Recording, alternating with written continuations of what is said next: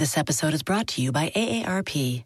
18 years from tonight, Grant Gill will become a comedy legend when he totally kills it at his improv class's graduation performance. Knees will be slapped. Hilarity will ensue. That's why he's already keeping himself in shape and razor sharp today with wellness tips and tools from AARP to help make sure his health lives as long as he does. Because the younger you are, the more you need AARP. Learn more at aarp.org/healthyliving. Life is a highway, and on it there will be many chicken sandwiches. But there's only one McCrispy, so go ahead and hit the turn signal if you know about this juicy gem of a detour. Take me to the king. Hello, podcast listeners. My name is Kelly Richardson Lawson. I'm a mother, a wife, and an entrepreneur. I started the SonRise Project after our beautiful teenage son attempted to take his own life. Truth is, I'm tired. My husband and I felt despair, isolation, and immeasurable pain. I knew in my heart we needed a place for Black parents to share their struggles, find mutual support, and help our beloved children who struggle with mental wellness, addiction, or both. Each weekly podcast features an expert who shares their knowledge and takes questions from parents and children. Take me to the king.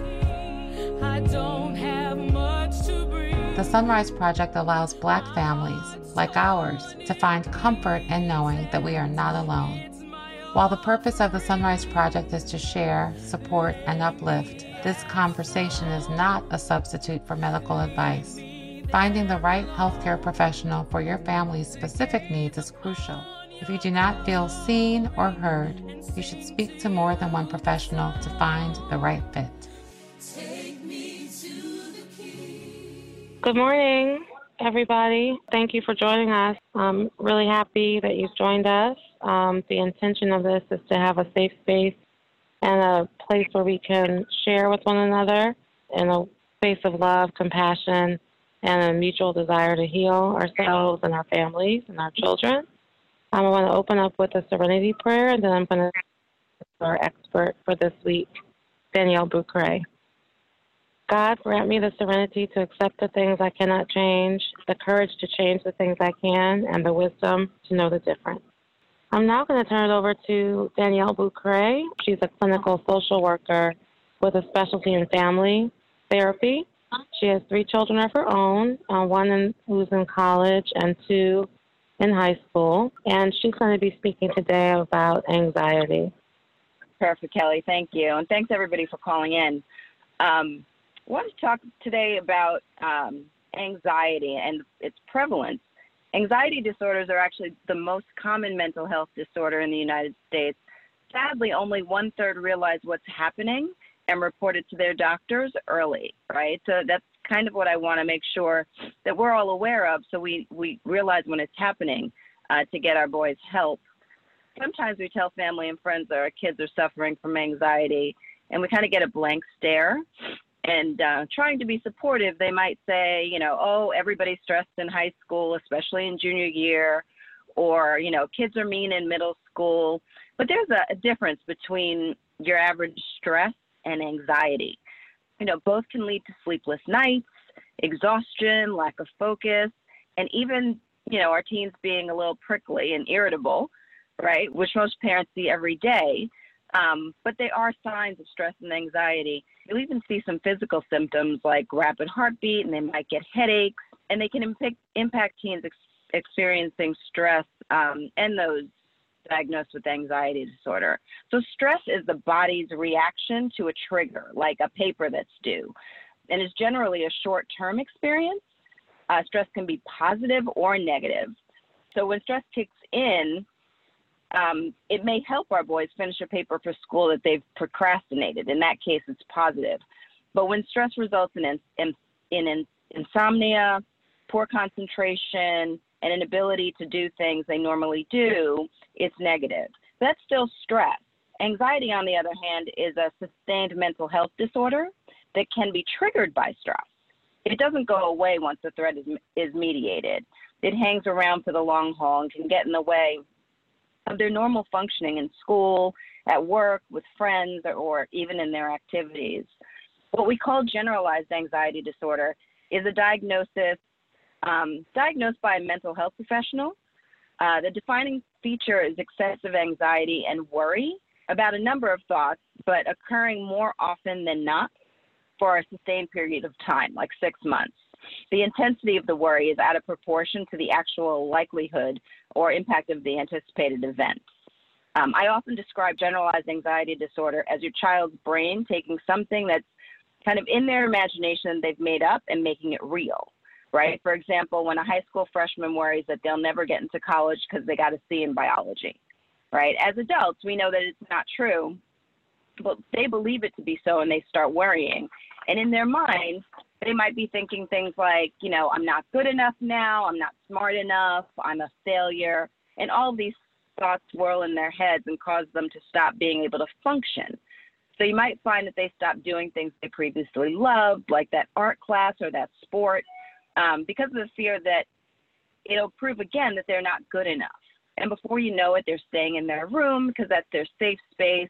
And this isolation often looks like depression, but at the onset might be an anxiety disorder. Like many health conditions, the cause is both biological and environmental, right? It could be genetics. It could be differences in the way threats are perceived in their minds. Some of the risk factors include like general personality, a teen whose temperament is timid or negative or who avoids anything dangerous might be more prone to generalized anxiety disorder than others are. Of course, there's genetics. It may run in families, and then experiences. So teens with generalized anxiety disorder may have a history of significant life changes, traumatic or negative experiences during their childhood, or a recent traumatic or negative event. So something as much as like a lot of physical moves. So if you move from place to place, like a military family, could literally be a risk factor. Also, chronic medical illnesses or other mental health disorders may increase their risk as well. This episode is brought to you by AARP. 18 years from tonight, Grant Gill will become a comedy legend when he totally kills it at his improv class's graduation performance. Knees will be slapped. Hilarity will ensue. That's why he's already keeping himself in shape and razor sharp today with wellness tips and tools from AARP to help make sure his health lives as long as he does. Because the younger you are, the more you need AARP. Learn more at aarp.org/healthyliving. If your son's at risk, it's important to keep an eye out for some of the common signs. So difficulty controlling worry, maybe some restlessness if they feel keyed up or on edge and irritable. Difficulty sleeping is a common symptom. And then there are headaches, stomach aches, dizziness, impairment in social, occupational, or other areas of functioning. Then there are some physical symptoms, shortness of breath, rapid heartbeat, and chest pain. Often this looks like they're having many panic attacks, right? So panic attacks is another common thing. At least 6 million Americans suffer from panic attacks and panic disorder, which are both conditions that classified as anxiety disorders as well. According to the ADAA, about 2 to 3% of Americans experience panic disorder in a given year. So it's more typical than you would think, and it mostly affects individuals when they're in their late teens and early 20s. When panic attacks occur or recur for no apparent reason and in the absence of any real danger, or when the fear of experiencing another attack is so strong that teens change their behavior by avoiding certain places or certain things that may trigger a panic attack, it becomes a little more serious. Panic attacks are really scary events. I don't know if anybody on the call if your sons have experienced panic attacks, but it feels like their hearts are about to come out of their throats. There are a few things you can do to help them come down from it. One is, of course, deep breathing, and I love this technique because it is so at their disposal all the time, right? So deep breathes in for 5, out for 5. So it has to be really deep and really long. Also, counting backwards from 100 down by 3s. Again, it keeps them mindful. And then there's another trick that I like to use, which is I ask them to tune themselves into 4 things around them that they can see, 3 things that they can touch, two things that they can smell and one thing that they can taste. And again, it takes their mind off of the physical and really helps their heart rate go down. Overall, the best treatment involves a combination of therapies along with mindfulness, learning deep breathing techniques, yoga, and exercise. I know when I tell my adolescent clients about mindfulness, they kind of roll their eyes, but it's really the most effective way to stay centered and present, but it's one of those things that they can't just pull out of their pockets. You know, mindfulness is the thing that you have to practice. So I encourage all teenagers really, because they're going through so much, to stay mindful and to practice mindfulness, like literally 5 to 10 minutes every day. So when they really need it, they can access it. Overall, having generalized anxiety disorder can be disabling. It can impair their ability to get stuff done quickly because they have trouble concentrating. It can really sap their energy, take their focus from other activities that they used to do. And if not addressed, it can increase the risk of depression. Danielle, before you move forward, I think that's one of the things that happened with Kyle back in the summer, a couple years ago when he turned 15. And then he turned 15 right after he went out to the Olympic Training Center. He was invited out there for swimming. They invite 40 kids from across the country, and he was one of them. And what happened to him out there was that he realized he was a big fish in a really big pond versus being a big fish in a small pond, and that affected him tremendously to the point where he came back. I think, you know, looking back, I can see now what I didn't see then, and Keith is on the phone as well, but Keith and I didn't really recognize what was probably anxiety at that time, and then led into depression. We didn't realize because he had, you know, this moment where we thought it was going to be great for him, and he came back feeling less than, I think. And so as you're talking, I'm relating and recounting that experience from 2 years ago when he turned 15. Yeah. Thank you for sharing, Kelly. I mean, I don't think that it's common. And one of the major things, too, is like we need to get our boys talking, right? Because you don't know when it's happening until it's too late, right? Until they're no longer interested in doing things they used to do, whether it's a sport or art or something creative. They kind of shut down before they actually start, you know, talking it out. And communication can really help you as a parent, right? Get in there early to stop it from going any further. Some other things that we can do as parents to decrease the symptoms of the anxiety are, again, to introduce mindfulness and meditation, right? It's really important to keep their minds in the present and not allow them to, like, catastrophize what might be happening in the future or spiral on past occurrences. For those with kids who suffer from anxiety, you know, sometimes even applying to college, right, is really tough. They start, you know, it's a long process. It starts, you know, summer before junior year, and then they get their applications in January, and they have to wait, right, lots of time for them to completely catastrophize everything that could possibly happen. Another thing we can do at home is daily exercise. You know, it sounds simple, but producing endorphins will allow them to improve their sleep, which in turn reduces stress and anxiety. I talked about communication. Another way for teens who don't necessarily feel comfortable being vulnerable like that, sometimes if you have your teenage boys start keeping a journal, detailing their feelings and their thoughts, right? Because the only way we can really debunk that negative thinking is if we know what the negative thinking is. So have them start writing stuff down, not necessarily that you as a parent have to see, but something that they can work with. And then, of course, make sure they're sleeping and eating well, because that will also kind of derail them. And know when to ask for help. I think, you know, when stress no longer feels manageable and symptoms of anxiety start seeing them interfering with daily living, sometimes it's time to seek an evaluation from a clinician to really get to the bottom of it. And I always urge everybody, don't wait. You know, it's better to bring them in to see somebody and have that somebody, that clinician, tell you, no, I think it's fine, it's just stress, versus waiting too long and before you know it, it's out of your control. If we can kind of open it up and really let's kind of talk as a community about not only the anxiety, but any questions or thoughts you may have had from discussion on depression as well. We'd love to hear it. Someone wrote in a question. They said, I'm interested in finding someone who can talk with my son about getting therapy. When I mentioned it to him, he said, I'm not doing that. I don't need it. And he's totally against it. How should I respond? Well, I would, and I'm sure other people have gone through this as well, because the whole therapy thing carries a stigma. But it's more about, maybe even not use the word therapy. Maybe just, do you want to talk to somebody? And then have them involved in the process into picking that somebody, right? Maybe get a couple of different clinicians and say, why don't you read these bios and let me know what you think of these people?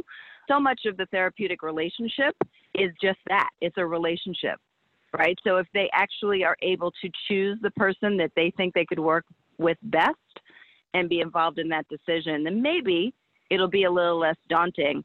Also, I'd recommend to say, not let's start therapy, but let's just go in and talk and see just this one time and see if it's something that helps you. Has anybody else had any experience with your teens pushing back? I have experience with my teen pushing back because our child has never been open to getting help. But in listening to you, my husband and I were saying, I think this issue of anxiety with boys is especially around sports in the high school years, because hearing Kelly's story and just thinking about it, black boys have in some ways an easier in high school than black girls, just because a lot of them tend to be athletes. But what about all the pressure that comes with that? What about all that pressure that comes with when you're not the best athlete or when something goes wrong, and so much of the identity while putting you in that box? I guess in our experience, sports has been in many ways a good thing, but also an exacerbator of stress with a black boy in a predominantly white school environment where that's part of how you're defined. Yes, 1,000%. I agree completely.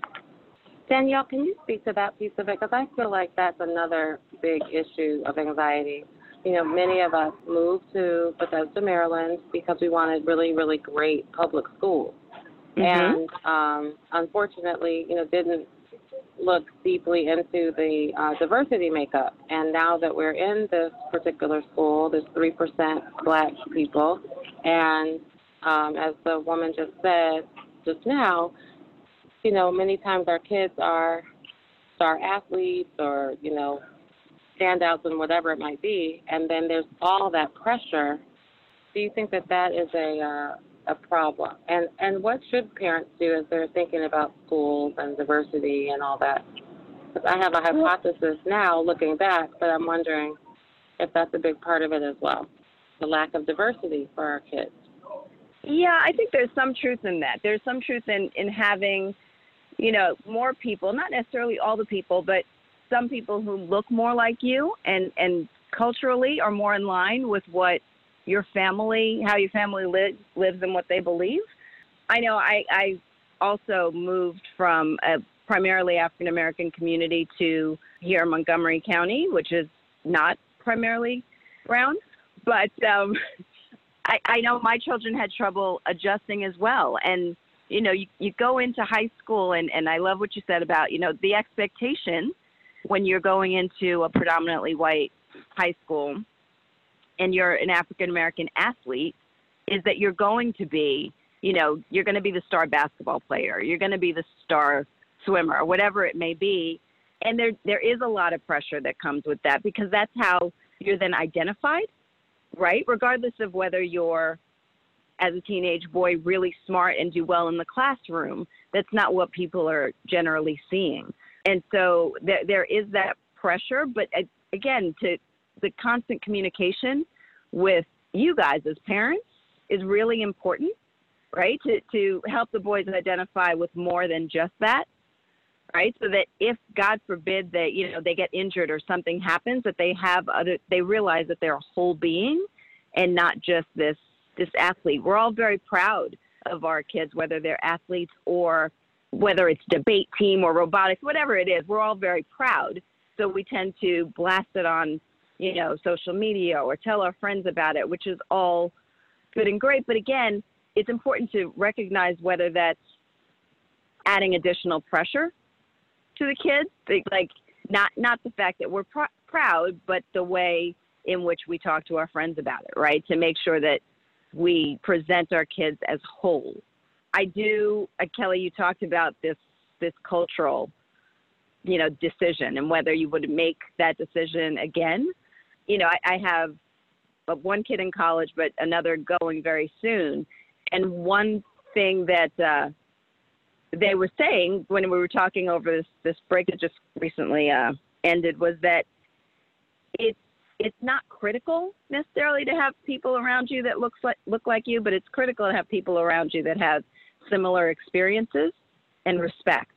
And so I think it's not only looking at an environment for our sons that have kids that look like them, but an environment in which they can feel like they're welcome, right? I talked earlier about this idea of like kids going in their heads and thinking they're not good enough and they're not enough. And a lot of that comes with the fact that, you know, if they're different, then the people around them sometimes make them feel less than. And I think that's critical. Again, we got to talk to our boys. You know, as a father of an African-American teen, it's already the sort of approach that, you know, get over it, rub some Robitussin on it, everything will be fine. So that sort of tough it out mentality that mm-hmm. is part and parcel of the problem, in that we definitely in the African-American space don't like to talk about either mental health issues and so forth. But I also wanted to have you sort of lean in on the social media piece of it, because, you know, you mentioned the thing about pressure and so forth. Like, we have two sons, both are, you know, really good athletes. One responds one way, one responds the other. So with Kyle, he sort of liked to be, he likes to be the alpha dog. And so for me, who likes to post stuff, like I'll go to a race and film it and post it.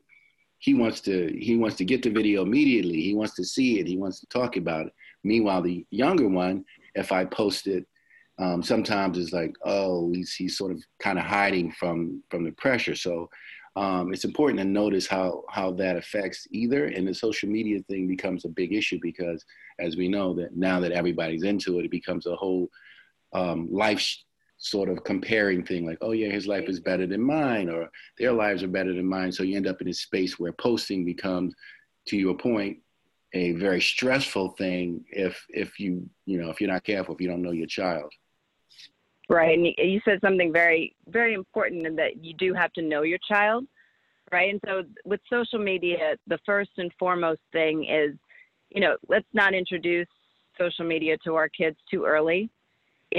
It's one of those things that seems like it's all fun and play, but it puts a lot of pressure on kids, not only our kids, you know, boys, girls, all of it, because it's putting yourself out there, and that's the image you are. And, you know, I try and tell a lot of my adolescent clients that, you know, you have to realize that what people post is their best selves. It's the best version of themselves.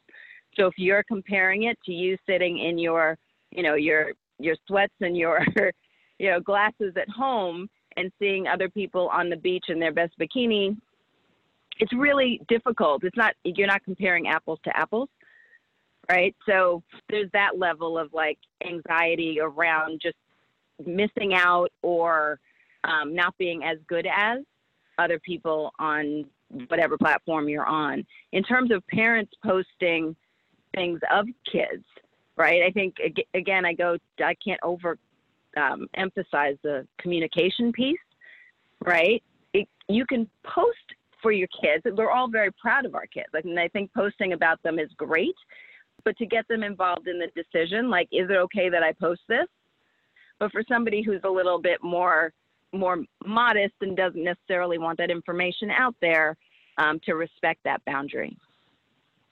Thanks to you all, and thank you, Kelly, for an for putting this group together. And, you know, there's probably a million questions I have, but I'm still trying to just understand anxiety and understand depression. And my family has a history of mental illness. I do know sporadically.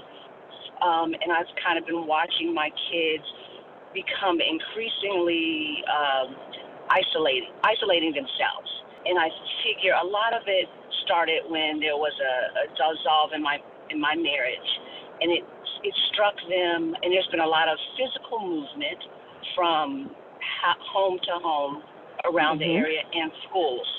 And they've lost friends. You know, friends have, because of the transfer, you know, they've lost friends. But both of my children, one's a boy and one's a girl, they're isolated. They're close to one another, but and my son is seeing his father in a major decline, which appears to be depression, but it's anger and a lot of other things. So, but it's affecting him, and he doesn't want to talk to his father anymore. And of course, any mention of therapy is he's reluctant, and so I've just been struggling with what to do, and just looking for the triggers. It just seems like he doesn't appear to have anxiety, but depression, and now it's very hard for him to get him up in the morning. Now he moves slowly.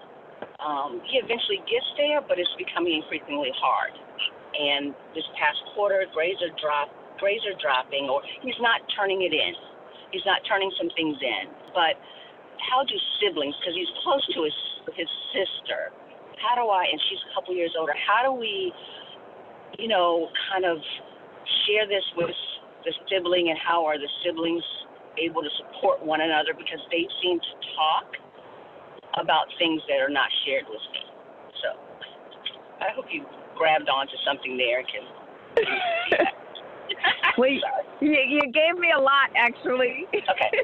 So I was just really giving you the sort of the background and kind of what I'm dealing with. The bigger question was, you know, just between, how do you also support, how can the sibling support? What do I say to his sister, because she's getting information firsthand. Yeah. And without saying don't snitch on your brother necessarily, but you know, it's impacting her, and it's impacting her, but she has the firsthand knowledge. So how do I kind of help sure my daughter's staying whole, but at the same time she's helping her brother and maybe coming to me when she knows it's critical if I don't see it. If she said she's older than he is? She's 2 years older, yes. Yeah. So what I love about the sibling thing, and we talked earlier about communication, of course, and I want to bring up the idea of like support systems too. So while therapy is great, and I highly, recommend it for the person who needs it, right? Sometimes in the early stages of anxiety, just being able to talk to somebody is really important, right? So the fact that he has his sister is a wonderful thing, and it's a gift. In terms of how to prepare his sister to be able to talk to you about things that are kind of red flags, right? It's important that she know what they are. So if you are concerned, and I hear your concern about his lack of motivation, maybe grades dropping, isolating himself, right? All kind of, pink flags, if you will. Not necessarily a problem, but definitely something to investigate. So having her understand like what you're looking for in terms of your concerns, so that she can either validate them or, tell you, I don't think it's a problem because of X, Y, and Z, and help her understand that it's not snitching, that, we're trying to make sure that he's taken care of is really important. Just top line hearing what you're saying about your son, though, I would maybe approach therapy, like I said earlier, in terms of like maybe convincing him to just go see somebody just one time to talk through, just making him feel better.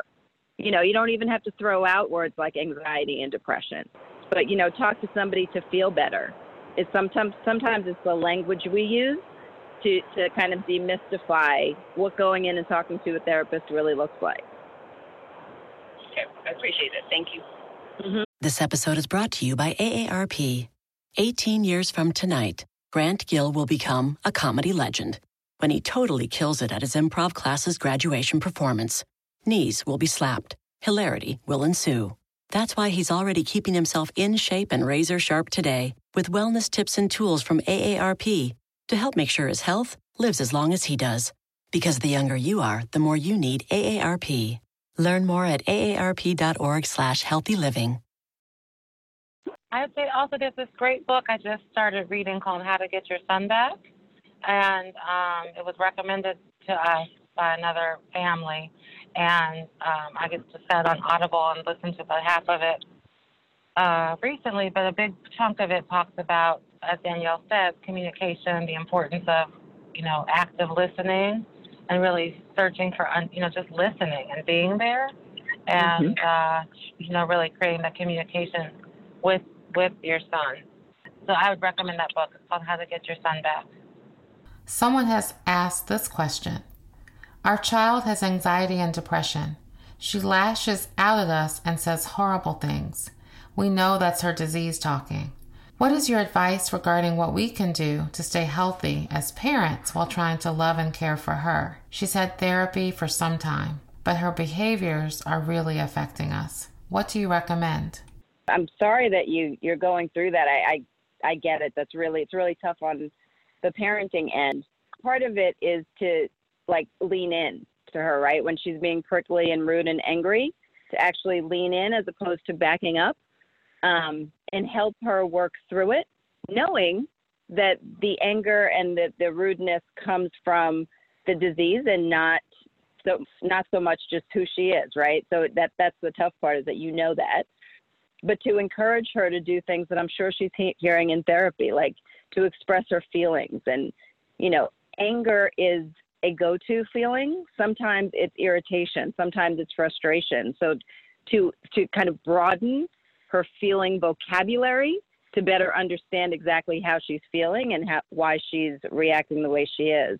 In terms of self-care for you and your husband, though, right, important not to let it be all-encompassing. So to let the professionals do what they do. You said she's in therapy. So in order to kind of step back a little bit, you've got to trust the process. And it is that. It's a journey. It's not an overnight fix. But to practice self-care, too. I talked earlier about meditation and mindfulness, to go for walks, to get exercise, to really take care of yourself so that you can be strong for her during this journey. And you do have, you and your husband have each other. So to lean on each other when you're feeling some kind of way, to be able to, again, communicate between the two of you, whether it's a date night or whether it's just an hour on a Friday night that you guys go in your bedroom and vent, then that's fine too. But you need to remember to take care of yourself, because that's the only way you're going to be able to be there for her. I actually like to put it out to everybody on the call, to say, is anybody else dealing with a child with anxiety and depression who's lashing out, and how do you handle it? Here's another question someone wrote in. My son also has had anxiety and depression for the last 4 or 5 years. He's overeating and he's obese. What are your thoughts about going to Overeaters Anonymous in addition to the care of a psychologist or a psychiatrist that he's worked with for the last 4 years? In all honesty, and I don't know if anybody else on the phone has more experience with it, I don't have enough experience with Overeaters Anonymous to speak on that program specifically, but definitely something that you should mention to the therapist and the psychiatrist. I mean, it could be a combination of eating behavior and medication if he's on medication, but important to kind of identify the fact that it may be an eating disorder as well. And so that's really a conversation to have with the professionals managing his case. Okay. Well, I do have a little experience with Overeaters Anonymous, and the organization that's modeled, as one can imagine, after Alcoholics Anonymous. And it really provides a community for individuals who go to food for therapy, and it can be very enriching and helpful and so forth. And they end with the serenity prayer that Kelly spoke of. So it might be something to try again after consulting with the psychiatrist and psychologist, but it has helped thousands of individuals, so it might be worth a try. Okay, thank you. Earlier we talked about support systems a little bit. I touched on it with the siblings, and that's probably, if modeled like, you know, Alcoholics Anonymous, that's one of the best parts of those programs is to realize, kind of like what we're doing now, to realize you're not alone, and to get guidance from others who have kind of walked in your shoes. Okay, thank you guys. I do think those meetings are probably helpful. I know when Kyle came home from Newport in December, late December, he was doing AA meetings every day, and he said they were super helpful for him, and he was looking for a sponsor. So I think as long as you find the right group, that's my thought. I mean, if you found a couple groups and a couple of meetings that you really like, young people meetings and clean teams and things like that. So I think that's probably finding the right group that your son feels good going and feels like he's being supported. I agree. I think it's worth a try. Absolutely. I'm not an expert at all, but I think it seems like it's worth a try. At least the AA meetings where we live have been really helpful. Okay. Thanks. Hey, I have a question for Danielle. What, in the case of like that particular child, suppose they don't want to go, how effective can a mental health intervention be if the child is not bought in to the process? That's a great question. So I think when the child is resistant, right, really important to identify who that child sees as his or her support system, right, to then engage that person, whether it's a friend, it can honestly be a friend or maybe a godparent or something, to help them understand. I think it's really important to present to the child as, you know, not we think you need help, but we love you and we want to see you, you know, be your personal best or be happy, find joy, right? A lot of kids don't even think about, you know, can I be happy? They're so obsessed with having to either succeed or live up to something or whatever, and they kind of forget that really they need to find their own personal joy. So I think that's part of it. And for each kid, it'll be different, but to help reposition whatever help it is, whether it's a group, whether it's residential, whether it's, you know, weekly therapy, to really figure out what's going to kind of click in your child's head of like, oh, okay, I can feel better, or I can find joy, or, you know, maybe I can go back to playing soccer again. Like whatever it is that's like golden ticket at the end, they need to talk through it and believe that they can get through the hard times to that other side.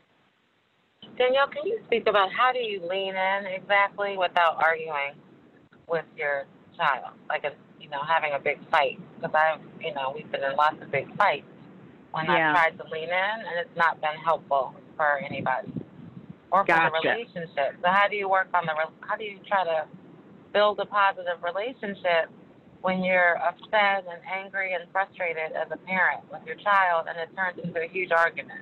Right. So breathe. Right.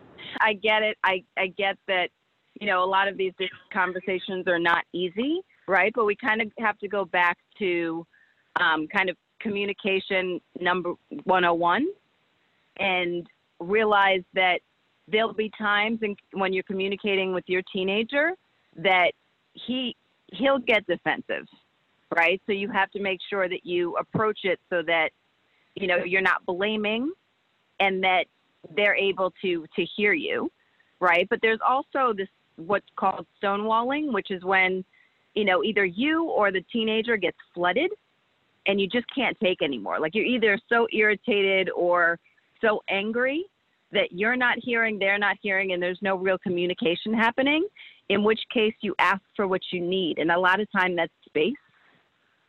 So to say, you know, listen, Kyle, or listen, Billy, whoever it is, that I need 10 minutes. I'm not listening to you right now because I'm angry. I just need 10 minutes, and to walk away for 10 minutes, do your deep breathing, and then come back to it.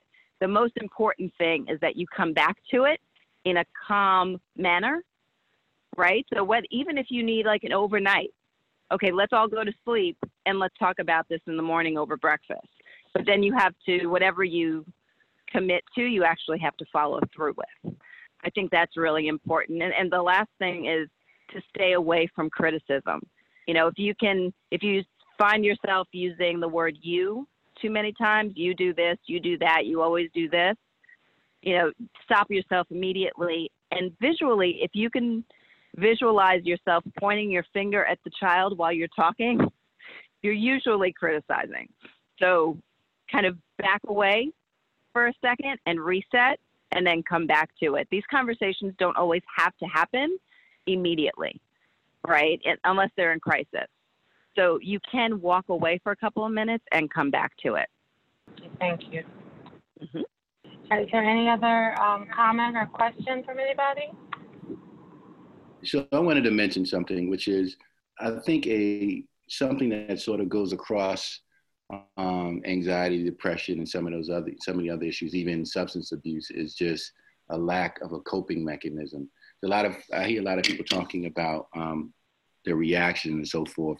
When, you know, I think a lot of the time it's just a kid trying to figure out, like in our instance, for example, our son, I think, in my sort of observation, is his bigger issue may not be it may not be substance abuse or even depression or anxiety. It's more so an inability to have an internal coping mechanism for whatever comes up. So if something comes up, he doesn't have, I may have the ability to go, you know what, I'm stressed today, so I'm going to go work out, and that sort of calms me, or I'll go do some meditation. But a lot of our teenage boys don't have that coping mechanism. Is there anything you can say to speak to that? I think that's a great point. I think it's how we pay attention to what we're saying to our boys as they're getting older, as they're getting into these teenage years, to give them permission to be human, to give them permission to feel, right, is really important. And then to introduce those coping mechanisms as they express their feelings. Right. And you're right. As adults, we know, okay, take some deep breaths, come back to it, you know, talk it out. But it's not, those things aren't like natural. They're taught. Right. So to teach our boys as they're growing up, to communicate their feelings, which I think is something that, again, doesn't come naturally. Right. There's a huge feelings vocabulary that a lot of people, including our teenage boys, don't use. Right, so to be able to communicate how they're feeling and then give them the appropriate tools as they're feeling them. Again, I hate to sound like a broken record, but so much of it is communicating, and it's not always up to the boys to bring it up, but it's also up to us to ask them how they're feeling, positive and negative, throughout, so that it's more a part of how we operate and not just situational. And Danielle, also, you know, my wife and I have dealt with it since we started noticing issues, is that feeling of helplessness, which, I mean, you spoke about the isolation piece, but the feeling responsible and all that. We saw a thing, and I can't remember what the 3 C's was. It was sort of something like, you didn't cause it, you can't control it, and you can't cure it. I think that's what it was. So you're looking at it, you know, as a parent, you want to solve things, you want to fix it for your kid. And then it starts to turn into some self, I guess, blame, and you're feeling guilty about however this is manifesting in your child's life. And then feeling that you're by yourself. So I think, for the group, you know, that a lot of people feel that same way, and knowing that, you know, you can't really end up in that space where you're stuck in a space feeling like, how did I cause this? What did I do wrong? As opposed to dealing with what you can do to help your child. Yeah. I love what you just ended with the fact that there's nothing you can do about it, and feeling helpless is not only common, it's expected.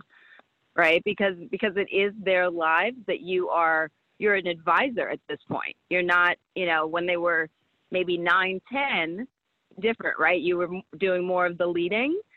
Now, especially as they become, you know, 15, 16, 17, you're really becoming more of an advisor, and they're transitioning from, you know, late teens to early manhood, if you will. Right. So we are advisors, and at some point we just have to kind of watch, but, you know, we give them the resources. We make sure that the door is always open.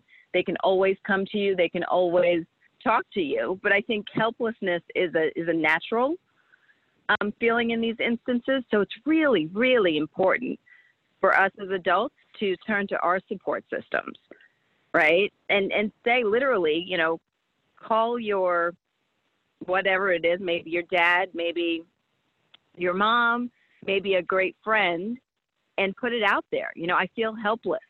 Get some validation for the way you feel. Because like I said, it's a journey. You know, it's not something that you're going to fix. You're going to feel a range of emotions, helplessness just being one of them, hopelessness being another. But to turn to people that you trust to express the way you're feeling, just as you want them, kind of model that behavior for them.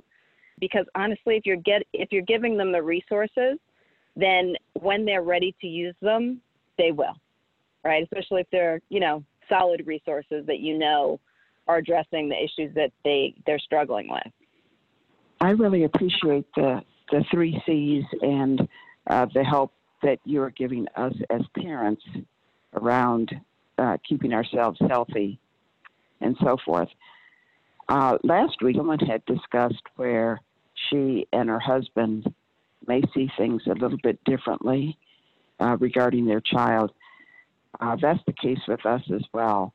And I suspect that there might be a codependency like alcohol or drugs, but there's no proof of that. My husband doesn't see it and thinks that it's not a possibility at all. And I'm just wondering if you have any advice for parents who may see things differently, you know, when there's no objective data, but you just have a strong suspicion, or just see things differently, period, how to keep the marriage strong. Let me actually address the first thing, which is seeing things differently, right? We all have different backgrounds, different families of origin, different experiences. So seeing things differently is probably more normal than you would think, right? But if your child has a therapist or a psychiatrist, really important, and I try and do this with my clients too, when my clients are adolescents, is to meet with the parents. So meet with your child's therapist to get them a little bit more objective data and what they're seeing and what's going on, and making sure that everybody's on the same page, including like a therapist, a psychiatrist, and yourselves, to make sure that you're all not necessarily thinking exactly the same, but in alignment as to the diagnosis, if there's any, and how you're going to move forward. In terms of kind of one voice, I would recommend in a marriage when you're going through something this critical, is to take care of the relationship, right? I do a bit of couples therapy as well. And a couple of things I recommend is have a time, regardless of what you're going through, have time for yourself, you know, and I highly recommend 2 times per week if you can do that. If you can do more, great, but at least 2 times per week. One is time for yourself, your relationship, your intimacy, the positive stuff, the love, the connection, right, to keep that going. But then also reserve another time of week that I call State of the Union. And that is the 1 hour or 2 hours that you need to make sure everything is taken care of. So if you're talking about your son and his care, to dedicate a time to sit down and talk about that so it's not infused into your time for your relationship. So that's really important to keep up when you're struggling, right? You are probably each other's best support system as you're experiencing the same thing at the same time that no one else in your life is. Thank you. Danielle? Yes. Hi, this is probably more of a comment than a question, but it speaks to the point that Kelly made earlier about when her son went out to the Olympic Training Center. Mm-hmm. One thing that I have found increasingly frustrating in like situations are the lack of accountability on the part of the organizations that are quote unquote sponsoring our kids, because it's one thing for us to manage their mental health, their emotional health when they're home, but when we trust these people to take care of our children when they leave, it's almost like they're workhorses. So I've been in conversations probably for the last year and a half with the staff at the Olympic Training Center, because it's supposed to be a full package. When the student, when the boys or girls or whomever go out there for this opportunity for swimming, they talk about nutrition, they talk about, you know, they do the weight training, but mental health has yet to be incorporated into the program that they have out there. And even when the boys travel with the team, they've got, you know, they feel like they give them everything, but they do not travel with like a staff psychologist. And mm-hmm. even with USA Swimming, you know, I've spoke with my son's coaches, like when it gets to a certain level, you know, they really pressure them to, you know, drop time. They're spending all this time in the pool or in dry land. But, and then even in schools, it could be high school swimming, it could be high school academics, but you would think that at a certain level, in addition to tutoring and all these other things, the mental health support of the students and whatever activity it is, it seems like it needs to be ingrained in the program, because the overall success of the child is dependent upon that as well. And I recently saw a commercial from Michael Phelps, who actually, he's starting a campaign for that very thing, you know, saying that mental health has not been used with the Olympic organization and people are suffering greatly. So, you know, it's more of a comment, but it transcends across academic, athletic, or anything else you're going to do, even in the workplace. It's almost like we're trained to be workhorses now, but we're not giving a total package of success. Right. Wow. We only have a couple of minutes left on the call. I could be on this subject for a very long time. I completely agree with what you're saying in terms of the fact that there isn't a mental health component in a lot of what our boys are doing, both academically and in their activities. I do love how Michael Phelps has come out and said, you know, that he struggled, and I think he's actually spokesperson for an online therapy, Talkspace. And I think that's great. It normalizes it a little bit, right? I know the person he trained with a lot, Allison Schmidt, also dealt and actually stopped swimming because she had some mental health difficulties. So, you know, it's prevalent. It's out there. Our coaches, our teachers are not as up to speed as they need to be, and there aren't the resources, but we as parents have to bring it to their attention. So my own daughter was having some difficulties, and I had to go to the coach and explain to him what she was experiencing and normalize it a little bit for him in terms of, you know, she's not sick, but this is what's going on, right? And so this is the way you can help us. And unfortunately, for now, that's kind of what we have to do. We have to advocate for our kids in these situations. There is a book called What Works with Teens by two authors who are actually here in Maryland, but it's a book for clinicians, but also teachers and coaches on how to effectively work with teens from a mental health perspective.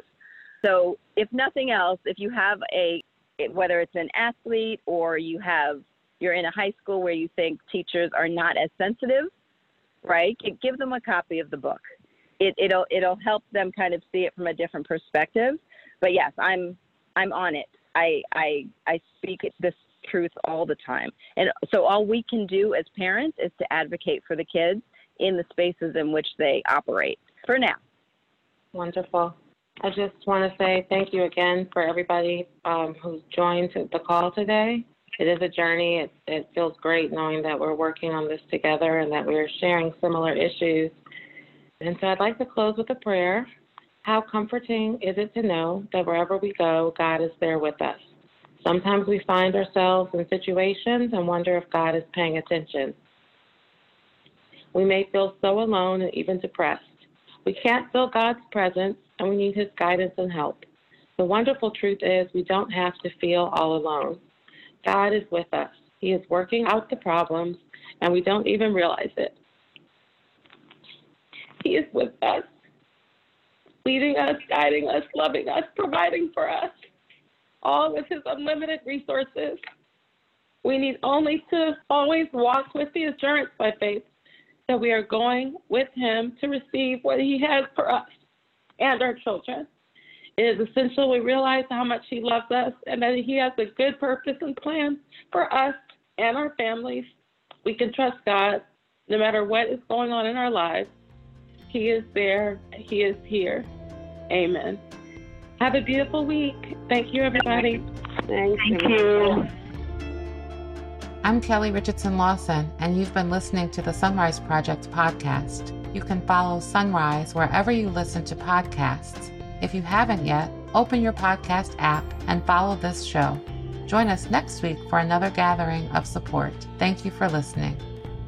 If you or someone you know is struggling with mental wellness challenges, contact your doctor, NAMI, the National Alliance on Mental Illness, or both. You can reach NAMI's helpline at 800-950-6264, Monday through Friday, 10 a.m. to 8 p.m. Eastern Time, or email at info@nami.org. Volunteers are working to answer questions, offer support, and provide practical next steps. Life is a highway, and on it there will be many chicken sandwiches. But there's only one McCrispy, so go ahead and hit the turn signal if you know about this juicy gem of a detour.